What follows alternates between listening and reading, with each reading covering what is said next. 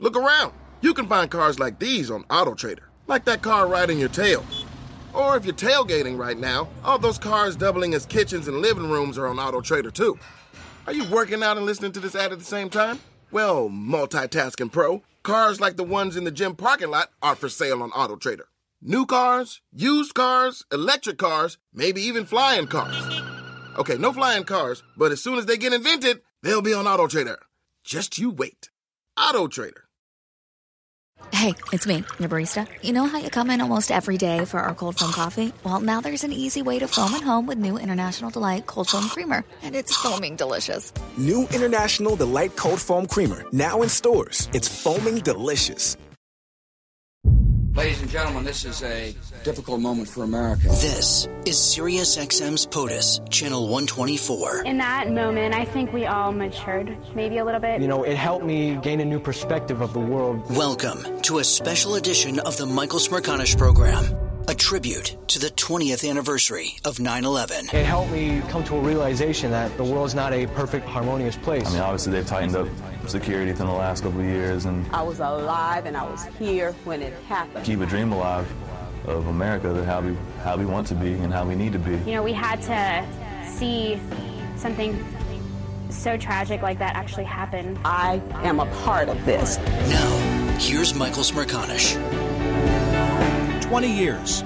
Hard to believe. 20 years. 20 years have passed since the momentous day of our collective lives, right?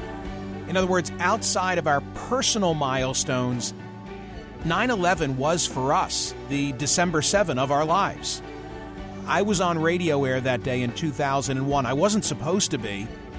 I was actually, as the day began, trying a case. I was trying a case in Philadelphia's City Hall. It was day two of trial. I'll tell you more about that later.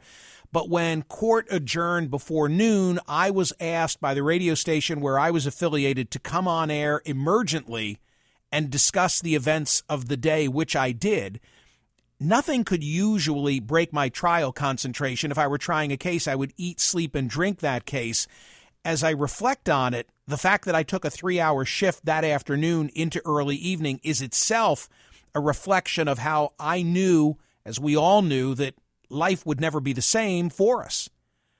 And for every 9 11 thereafter, I have dedicated my entire radio program on the anniversary to remembering the events of that day. It's a topic that has consumed more of my radio air than any other.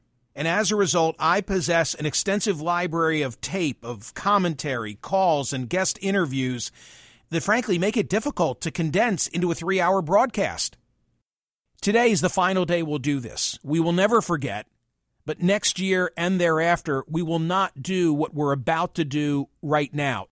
If you miss any part of this broadcast, please listen to the SXM app or my daily podcast because both will contain everything that's about to unfold.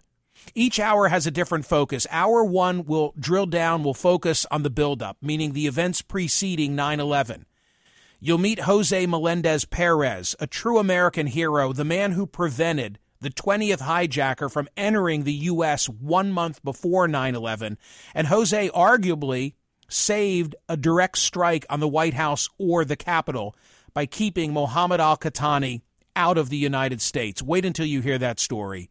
Michael Tuohey was a Portland, Maine U.S. Airways ticket agent who handed boarding passes to two of the hijackers and immediately, upon recognizing what had happened in Manhattan, knew that was two of those guys. Alice Hoagland lost her son Mark. He was one of the heroes, Mark Bingham, on United Flight 93. She spoke to him when he was midair and in the midst of all that chaos. You'll hear her description. Former Navy Secretary and 9 11 Commissioner John Lehman also this hour talking about the work that was done by the 9 11 Commission to figure out what had transpired and given rise to those events. Lawrence Wright, the author of The Looming Tower Al Qaeda and the Road to 9 11, a great book. Kevin Flynn, New York Times writer, author of 102 Minutes. That book, The Focus, the time period between what happened from the time that the first plane struck a twin tower to when the second tower collapsed. New York Fire Chief Richard Pitch Picciotto, he was trapped under the rubble at Ground Zero, lived to tell about it, wrote a book called The Last Man Down. Then in hour two, we'll focus on the events of the day itself. You'll hear some of the tape of the broadcast that I delivered 20 years ago on September 11, frankly, with very little awareness of bin Laden or Al Qaeda. Ben Sliney, it was his first day as the FAA's National Operations Manager in Herndon, Virginia. Day one on the job, he had to oversee the grounding of all flights in the airspace above the United States. Popular Mechanics editor in chief James Meigs refuted the myths of September 11. Unfortunately, they continue to today, but you'll hear him run through some of the best known and why they're fictitious. Aaron Brown, it was also his very first day on the job. In his case, at CNN, he became the face and voice of 9 11 coverage for so many of us in a way that Walter Cronkite was the voice of the Kennedy assassination for our parents. Gary Berntsen, a 20 year CIA veteran, boots on the ground, trying to capture, trying to kill bin Laden at Tora Bora. How close did we come? You'll hear his description. And then in hour three, we shift our focus to the aftermath of September 11, the hunt for bin Laden, and life in the United States thereafter. Then Senator Barack Obama, March of 2008, explaining to me before his election as president that he would pursue bin Laden even if he found him in Pakistan. Those words ended up being prescient. We all know what ended in Abbottabad. Speaking of which, Michael Scherer, writing for the New York Times, about the mission called Geronimo, what was going on in the Situation Room when we finally did kill bin Laden. Peter Baker got to share the byline on the killing of bin Laden on the front page of the New York Times, one of the most significant stories in American history. You'll hear his perspective. A different Peter, Peter Bergen, wrote the book Manhunt, The 10 Year Search for Bin Laden. More recently, he wrote The Rise and Fall of Bin Laden. Peter Bergen distinguishes himself as a journalist covering all these events because he actually met bin Laden and toured the Abbottabad compound after his killing and before it was razed. Speaking of the killing of bin Laden, two members of SEAL Team 6 who took him out. Mark Owen was my guest. That's a pen name for the man we now know as Matt Bissonnette. His book, No Easy Day. Rob O'Neill, who's credited with firing the shots that killed bin Laden, also wrote a book called The Shooter. Jennifer Senior will round out this commemorative broadcast, a staff writer for The Atlantic, talking about one particular American family and the havoc that those events caused in their lives. Finally, thank you to Steven Singer, the jeweler, and to everybody in the last two decades who ever bought a 9 11 Never Forget pin.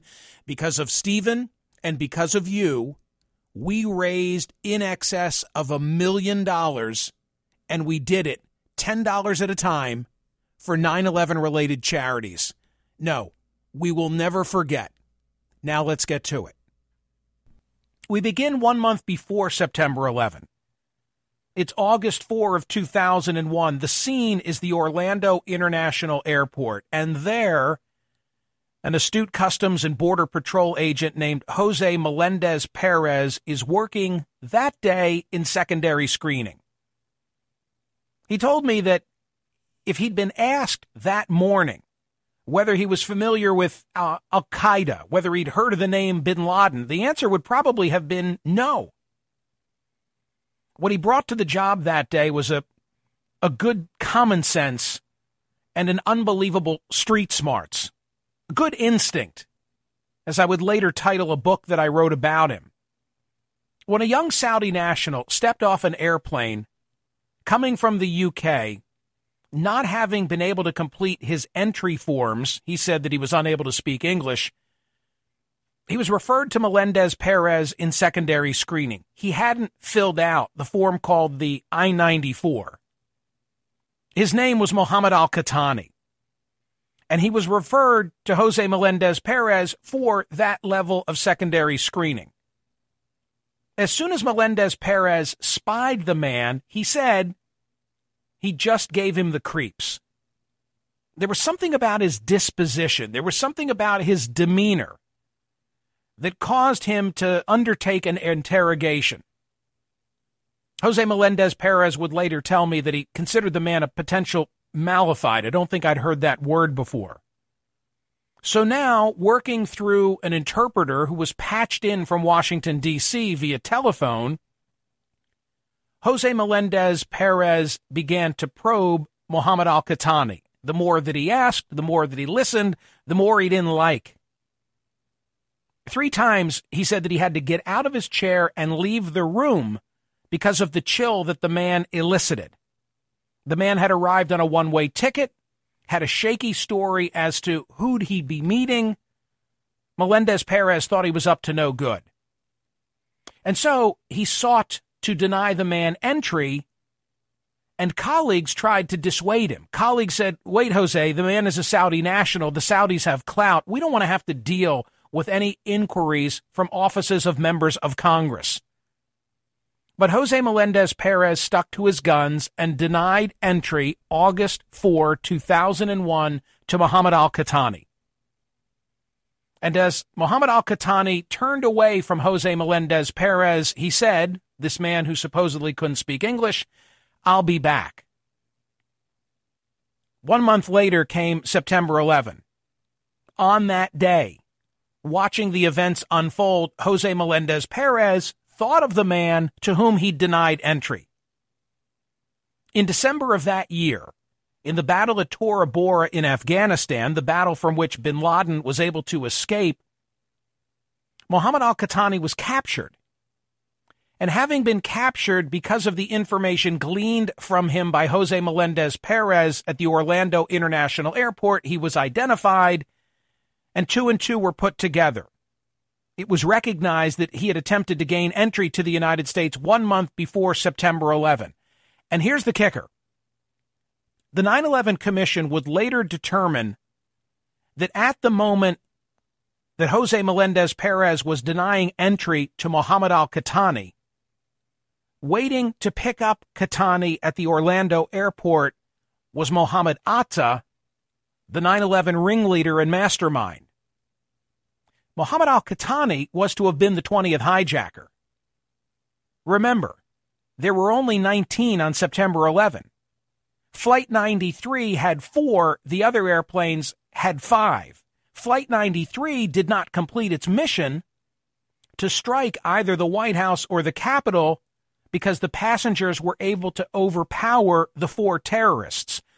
More than one 9 11 Commission member has remarked to me that but for Jose Melendez Perez denying entry to Mohammed Al Qahtani, the added muscle of Qahtani aboard Flight 93 could have kept it in the air for the additional 20 minutes. That's all it needed to end up in Washington, D.C., not Shanksville, Pennsylvania.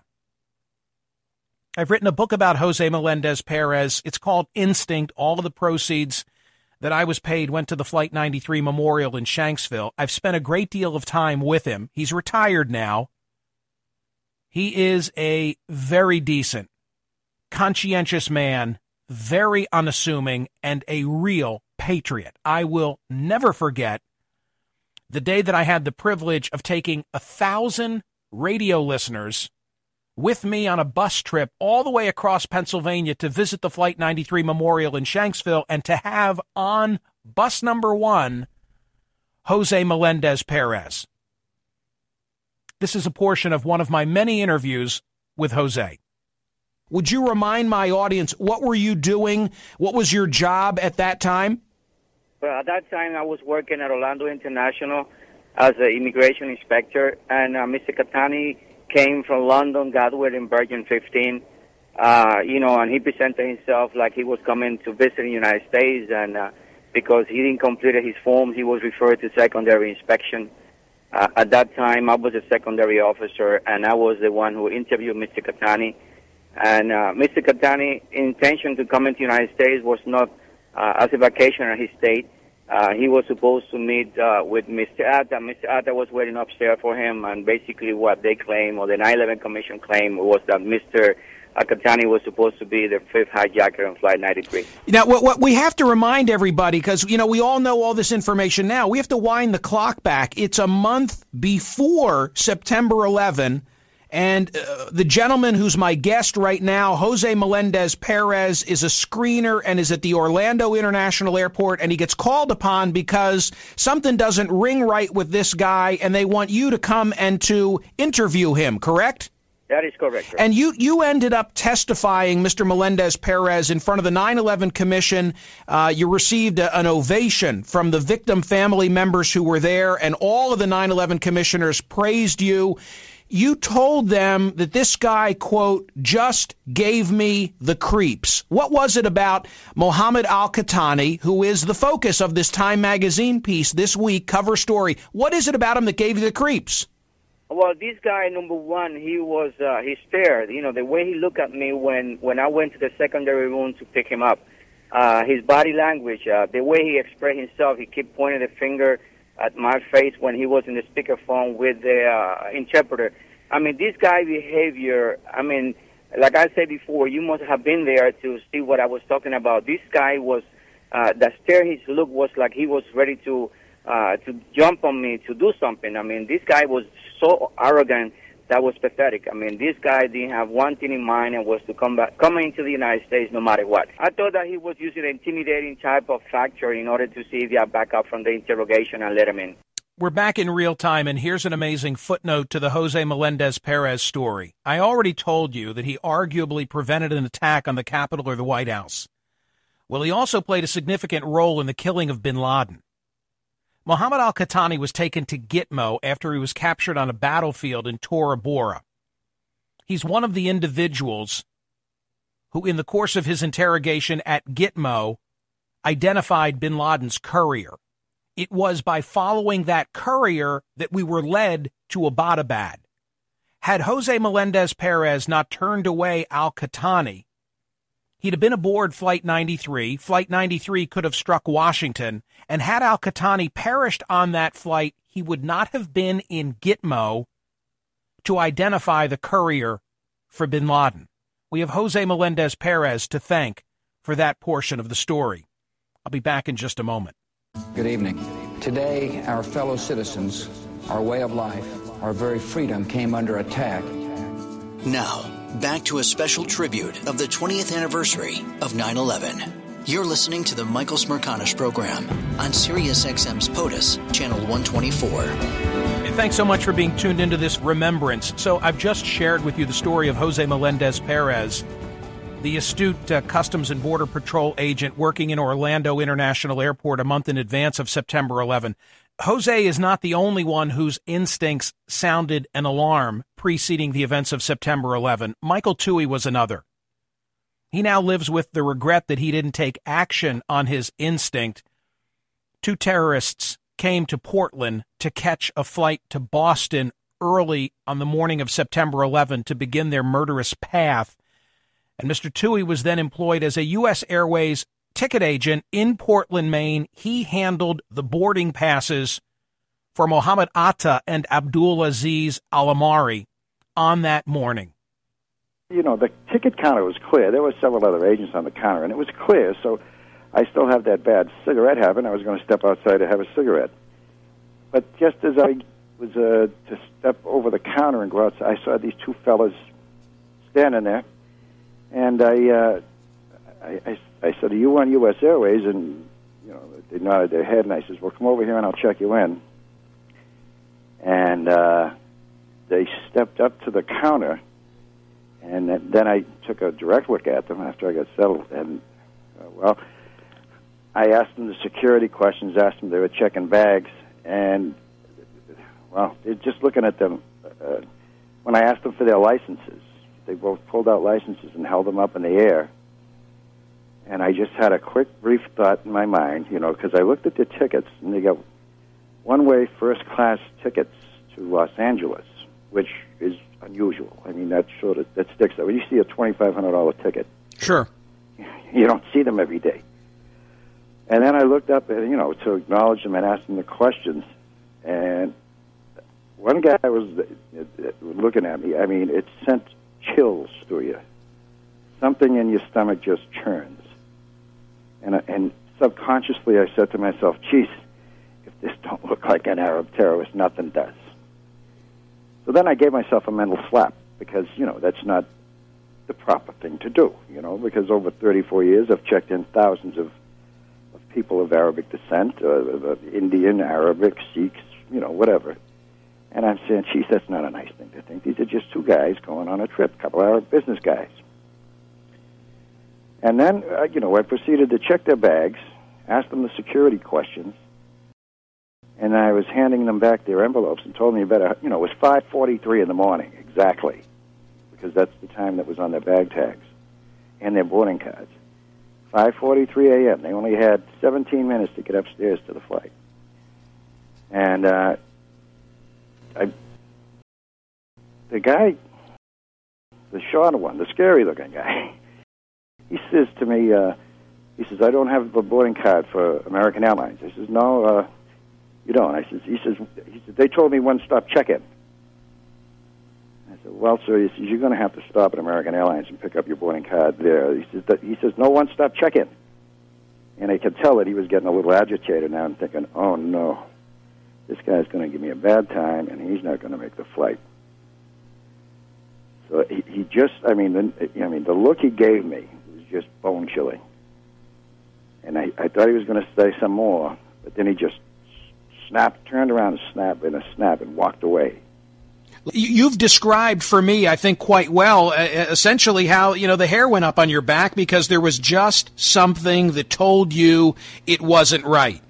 Yeah, it's you know it's something in the pit of your stomach. You know, you just you just you can't describe it. You know, it's I call it your gut feeling. You know, you go with your gut.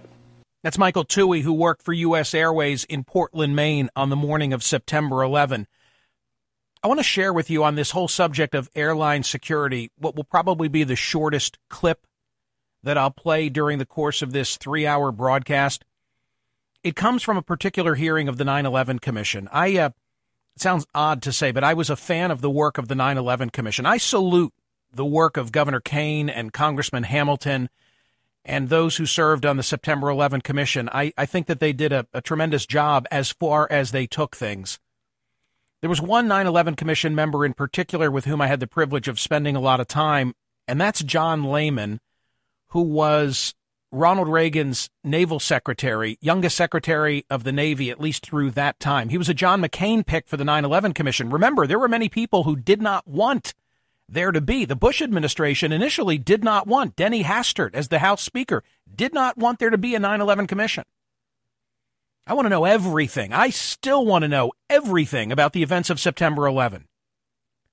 And so I paid close attention to the work of the 9 11 Commission. I remember where I was when I heard the questioning of Secretary Rice. Condoleezza Rice was a witness one day before the 9 11 Commission at a public hearing. And this hearing stands out in my mind because it's the hearing where we learned for the first time the title of a PDB, a presidential daily briefing that was presented to President Bush a month before September 11. I'm doing this from memory, but I'm, I think I'm secure in saying that the title was Bin Laden Determined to Strike in the U.S. And so the day that that came out at the 9/11 Commission hearing, that that was the news cycle. Everybody was focused on the fact that Bush had received, President Bush had received a PDB with that kind of a title. And we then discussed and debated the significance. There was something else that happened, though, that day at the 9 11 Commission that piqued my curiosity. And it came when Secretary Lehman questioned Condoleezza Rice and had this very brief exchange. Before I go to Justice, were you aware that it was the policy, and I believe remains the policy today, uh, to fine airlines if they have more than two young Arab males uh, in secondary questioning because uh, that's discriminatory. Now, you don't hear her response, and, and frankly, her response was inconsequential. She said she knew nothing about that. I was watching that on the day that it took place, and I said, wait a minute, what, what did he just say? What, what, can we play that one more time? What exactly did Secretary Lehman just ask of Condoleezza Rice? Before I go to Justice, were you aware that it was the policy, and I believe remains the policy today, uh, to fine airlines if they have more than two young Arab males uh, in secondary questioning? Because uh, that's discriminatory. So, if you follow that to its logical conclusion, it means that that if you had a suspicion on September 11 that these five individuals on three of the flights or four individuals on Flight 93 were up to no good, you couldn't have pulled them out of line to question them because that would be perceived as discriminatory, for which the airline could be fined. So I tracked down Secretary Lehman. I remember this interview well. If I had time, if I if I had 30 hours, maybe next year, take a week and talk about it because I have that much material in my archives. But I remember tracking him down and questioning him. I have a distinct recollection of catching up with him on a farm uh, because you, you, hear livestock in the background, and, and maybe I caught him in a candid moment, or, or he's just he's a, a very you know un PC kind of a guy, no BS. And I said, Mr. Secretary, what were you talking about when you asked that question? Nobody else picked up on it. And he said, well, we had testimony from airline executives who said that was absolutely the policy. And I was flabbergasted, and I wrote that which he told me up in a uh, a story that I wrote initially for the Philadelphia Daily News. I think it then got picked up in the New York Post, and it it it uh, it got some national attention. And the Department of Transportation told me they issued a statement where they said that that I was that I was nuts in what I had written. I was relying on a 9/11 commission member who was relying on sworn testimony and there became this kerfuffle. And because DOT under the direction of Norman Mineta called me out, I became somewhat dogged in my pursuit of well what were the facts pertaining to quote unquote profiling before and after September 11. And what I learned horrified me. I ended up testifying in front of a Senate committee at the invitation of United States Senator Arlen Specter on this issue, wrote up my findings, and they became my first book, Flying Blind. I never set out to write a book. I was trying to tell a story about how I thought political correctness was compromising airline security. And by the way, I gave all the proceeds of that book to the Garden of Reflection. Do you know what I learned? I learned that in the immediate aftermath of September 11, in the immediate aftermath, right after September 11, our Department of Transportation fined four U.S. commercial carriers millions of dollars for alleged discrimination as they sought to prevent a repeat of the terrorism. Stunningly, those punished included United and American Airlines, which lost two airplanes apiece and a combined total of more than 30 of their own personnel on September 11. The Department of Transportation under Secretary Norman Mineta initiated discrimination complaints against both of them that were settled for 1.5 million apiece. I read the litigation files. And the fact patterns were all the same. You know, picture a pilot in the cockpit ready to pull back from the gate. He's got a schedule to keep and a statutory obligation to see to it that anybody who's perceived to be, and, and here are the magic words from the federal statute at the time, inimical to public safety, the captain's got a duty to see to it that they're removed. And then comes a knock on the cockpit door, and the pilot is told either by somebody from the flight crew or someone in law enforcement, hey, you know, so and so in 3C is of Middle Eastern descent. They've been acting in a suspicious fashion, and their name is either on or similar to a name which is on a federal watch list. So, what should we do, Captain? And to the extent that the pilot agreed to have the passenger questioned while he goes ahead and departs, our government, in the aftermath of September 11, perceived his actions to be discriminatory and initiated legal proceedings against the airline. American Airlines, United, Continental, and Delta were all, I would use the word, victimized in that fashion. And that's what I wrote about in Flying Blind. Even though I walk through the valley of the shadow of death, I fear no evil, for you are with me. SiriusXM's POTUS Channel 124. This is a special edition of the Michael Smerconish program. This is a day when all Americans from every walk of life unite in our resolve for justice and peace. A tribute to the 20th anniversary of 9 11. I'm Michael Smerconish. Welcome back to our special 9 11 tribute program. Back to the story as I'm trying to present it in chronological order. Alice Hoagland is the mother of Mark Bingham. Mark Bingham, her only child. Mark was one of the Flight 93 heroes. Mark Bingham, a very interesting guy. Born in 1970, UC Berkeley grad, president of the Chi Psi fraternity, rugby player, and gay. all of those things. He almost missed his flight that day. He was rushing at Newark to board a flight to San Francisco to be an usher in a friend's wedding. Alice Hoagland, on several occasions, has been a guest on my radio program talking about her son Mark Bingham, talking about Tom Burnett, talking about Todd Beamer, talking about all those heroes of Flight 93 whom we'll never forget. Mark Mark Bingham was one of the handful of guys that stood up and fought on the morning of September 11th to regain control of Flight 93 from the four hijackers who had taken over the plane and were uh, determined to crash it into a landmark building, probably the Capitol building in Washington. But uh, Mark and a and a group of guys got together and decided they weren't going to let that happen. So they they they massed their forces and and pulled their uh, sports skills together and did a big run on the cockpit. and and in the middle of this fist fight and terrible melee, where uh, they were they managed to kill a couple of the of the terrorists. And while they were in the process of breaking through the door, the terrorists probably it was the terrorists that put the plane into the ground but in any case, there was a struggle at the controls of the cockpit for the the, the airplane. At what point did uh, did your son reach out for you? Oh, he called me a few minutes before this whole battle started. Uh, Mark was never one to tell me what was going to happen, or certainly uh, fill me in on much of the detail. Was he when he was in a big jam? He his message to me when the phone rang early in the morning out here in California on the morning of September 11th, his message was, uh, "Mom, this is Mark Bingham. I just want to let you know that I love you." And that was and it. He gave me a little detail, and then we were cut off. And uh, uh, I tried to call him back and say, "Hey, Mark, you got to pull together and get get a group of passengers together and and uh, take a run at these guys because they're going to try to crash the plane."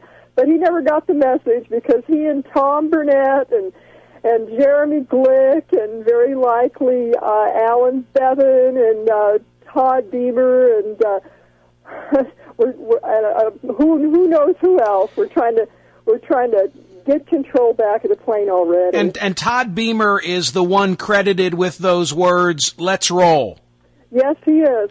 Uh, I think that Tom Burnett deserves a lot of credit for this because he called his wife Deena, and Deena, who also deserves a lot of credit, uh, gave Tom the information that they needed to to to uh, plan this little rebellion on board. My son and Tom were seatmates, and I, when Mark called me to, to talk to me for a few minutes, I could hear another person, a native speaker, speaking in American English, talking in a low, calm voice to Mark. And uh, after it was all over, and I learned about Tom and and Deena, I realized that it was Tom and Mark that had kind of hatched this whole thing.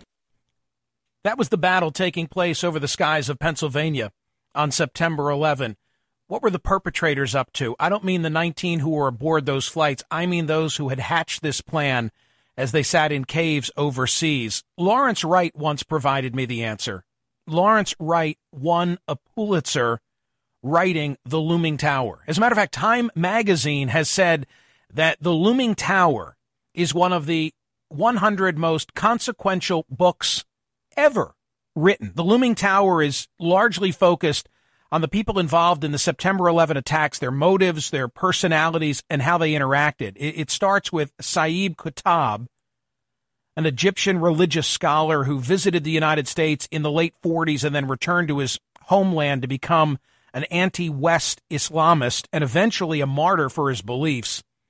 There's also a portrait of Ayman al Zawahiri from his childhood in Egypt to his participation in and later leadership of the Egyptian Islamic Jihad to the merging of his organization with Al Qaeda. Bin Laden is dealt with extensively. Bin Laden is the person described the most from his childhood in Saudi Arabia in a rich family to his participation in the jihad against the Soviet Union in Afghanistan, his role as a financier of terror groups, his stay in Sudan, his return to Afghanistan, and his interactions with the Taliban. Looming Tower then traces Al Qaeda's terrorist route through the 1998 United States Embassy bombings in Dar es Salaam, Tanzania, and Nairobi, Kenya, the bombing of the USS Cole in the year 2000. He describes in some detail the American response at the time, runs through all of the personalities who were playing a role, and then concludes the book describes some of the problems in the lack of cooperation between the FBI and CIA, and it doesn't spend a lot of time on what transpired on September 11, but the looming tower takes us right to uh, that day. Here's a portion of one of my many conversations over the years with Lawrence Wright. Mr. Wright, one of the aspects of the book was bin Laden on September 11. And that's always something I've wondered about. And having read a great deal about the subject, you've come as close to anyone as telling us what the heck he was doing on that day, how he received the news, and where he went thereafter. Would you just give the Cliff Note version of what you write in the book? Yeah, he he had planned for this, and uh, he he got his uh, subordinates to get a a, a, te- a satellite uh, connection and a television, and they went they took to the hills, uh, but they on 9/11 they couldn't get good reception uh, for the television, so they had to rely on the radio, and um, so they sat around listening uh, as the first plane hit, and. Uh, bin Laden, you know, they all, you know, praising God, thank, you know, being so excited, and Bin Laden held up his finger and was, you know, two, and then, uh, then the next plane hit, and everyone thinks that this is, you know, the most miraculous thing, and he holds up a third finger, and it, he was so proud of himself, and, um, you know, they. uh at the end, um, you know, they were all beside themselves, thinking that this is, you know, the greatest thing. But on the other hand, when the towers fell, it was more than they expected and they began to realize that the pendulum was going to swing back in their direction. Well, unless I misinterpreted what you also wrote, it seems like, and there's also a scene in the book on the Afghan-Pakistani border where he comes into some, you know, some dirt town, and a guy recognizes he's the man on the wanted poster. But oh, the that fel- was that was Zawahiri, the number two guy. Oh, yeah. was and but the guy doesn't have a telephone to right. to, to, to, to call. Yeah. Uh, that, this is this is why the, the the reward should have been you know a herd of yak if you can tell us where he is instead of all that money, which means nothing to these people. Yeah, um, they could have closed the door, and uh, you know the the thing that I'd like you know for people to understand is that um, after 9/11, you know there was a battle of Tora Bora, and Bin Laden and the you know most of the Al Qaeda leaders were there. We know you know we know they were there it's the last time they'll ever be, you know, the you know the whole movement in one place. And even though we didn't capture or kill Bin Laden or Zawahiri, Al Qaeda essentially was dead. Uh, we captured or killed about 85% of their membership. That was Lawrence Wright, the book Looming Tower. The New York Fire Department and the New York Police Department paid an enormous price on September 11. When we come back in just a moment, you will meet the last man down. Chief Richard Pitch Picciotto, the last, if not one of the last, of the New York firefighters to escape the Twin Towers with his life. None of us will ever forget this day. Yet we go forward to defend freedom and all that is good and just in our world. This is the Michael Smerconish Program marking the 20th anniversary of 9 11. Here's Michael Smerconish.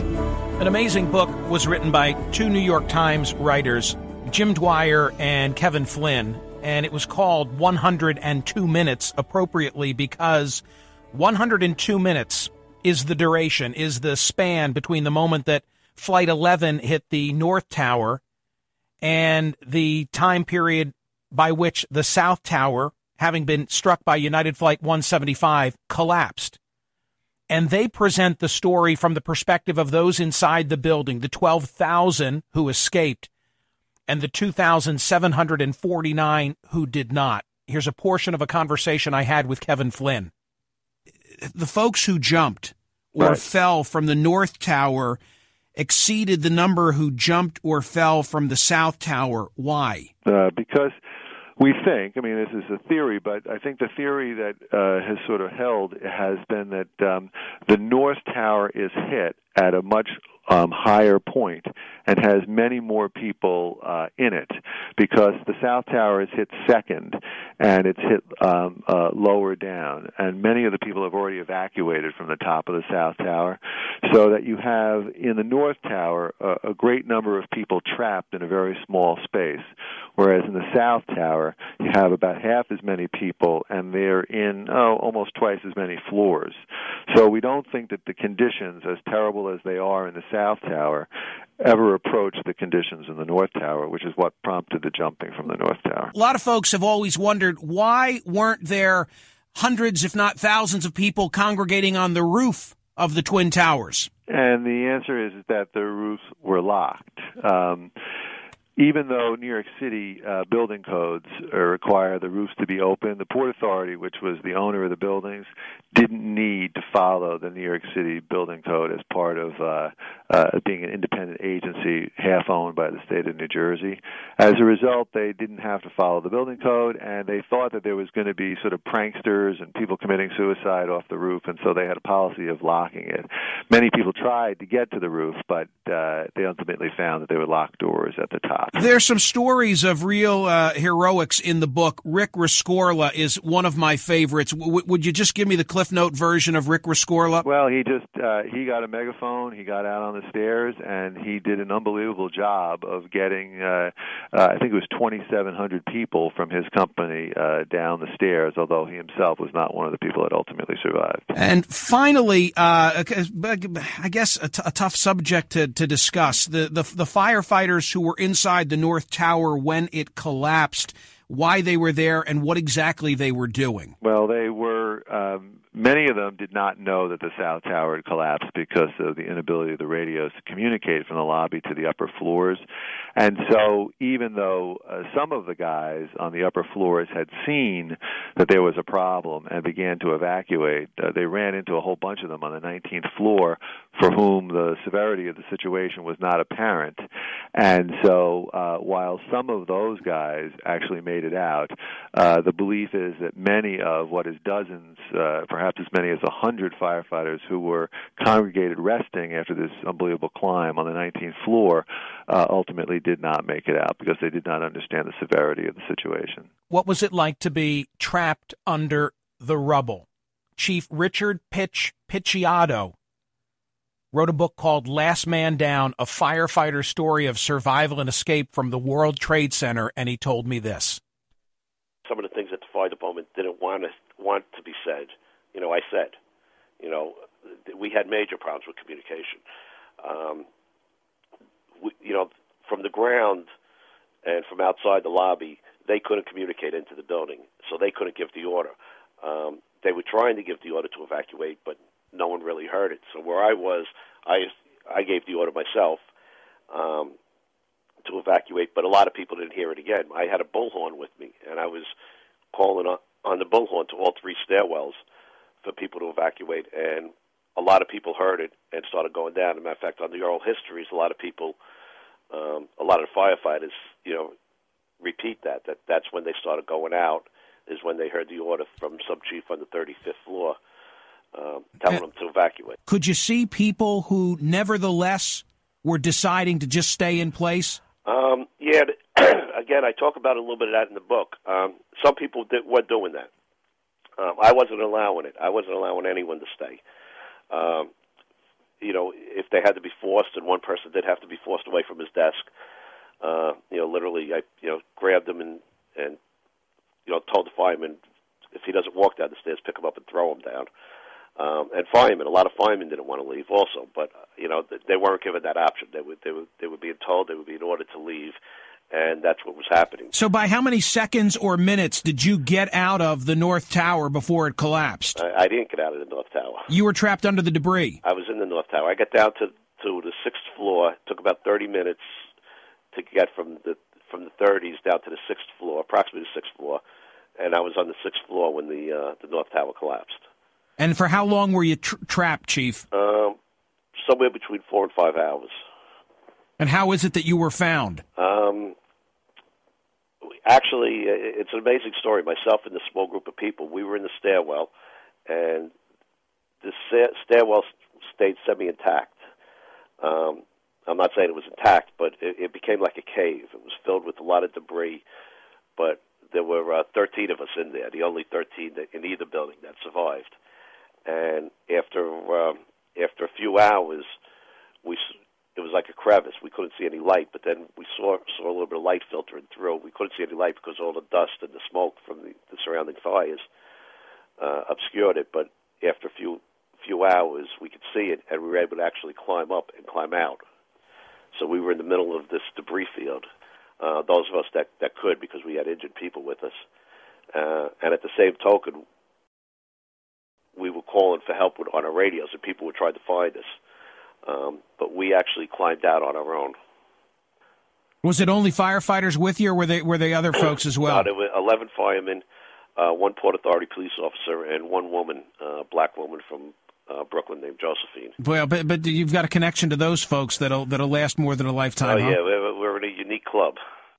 That was Richard Pitch Picciotto, Chief Picciotto, trapped under the rubble, author of the book called Last Man Down, joining Kevin Flynn, who wrote 102 Minutes, Lawrence Wright, Looming Tower, Al Qaeda and the Road to 9 11, former Navy Secretary and 9 11 Commissioner John Lehman, Alice Hoagland, who lost her son, Mark Bingham, one of the heroes of Flight 93, Michael Tuohey, the Portland, Maine U.S. Airways ticket agent, and Jose Melendez Perez. Okay, ladies and gentlemen, it's the 20th anniversary of September 11. You've just now heard hour one. Hour one focused on the events that preceded September 11. When I return, we're going to drill down on the events of that fateful day. I'm sure you remember exactly where you were and what you were doing. I did, and I always will. Uh, then, hour three, we'll talk about the aftermath. Don't go away.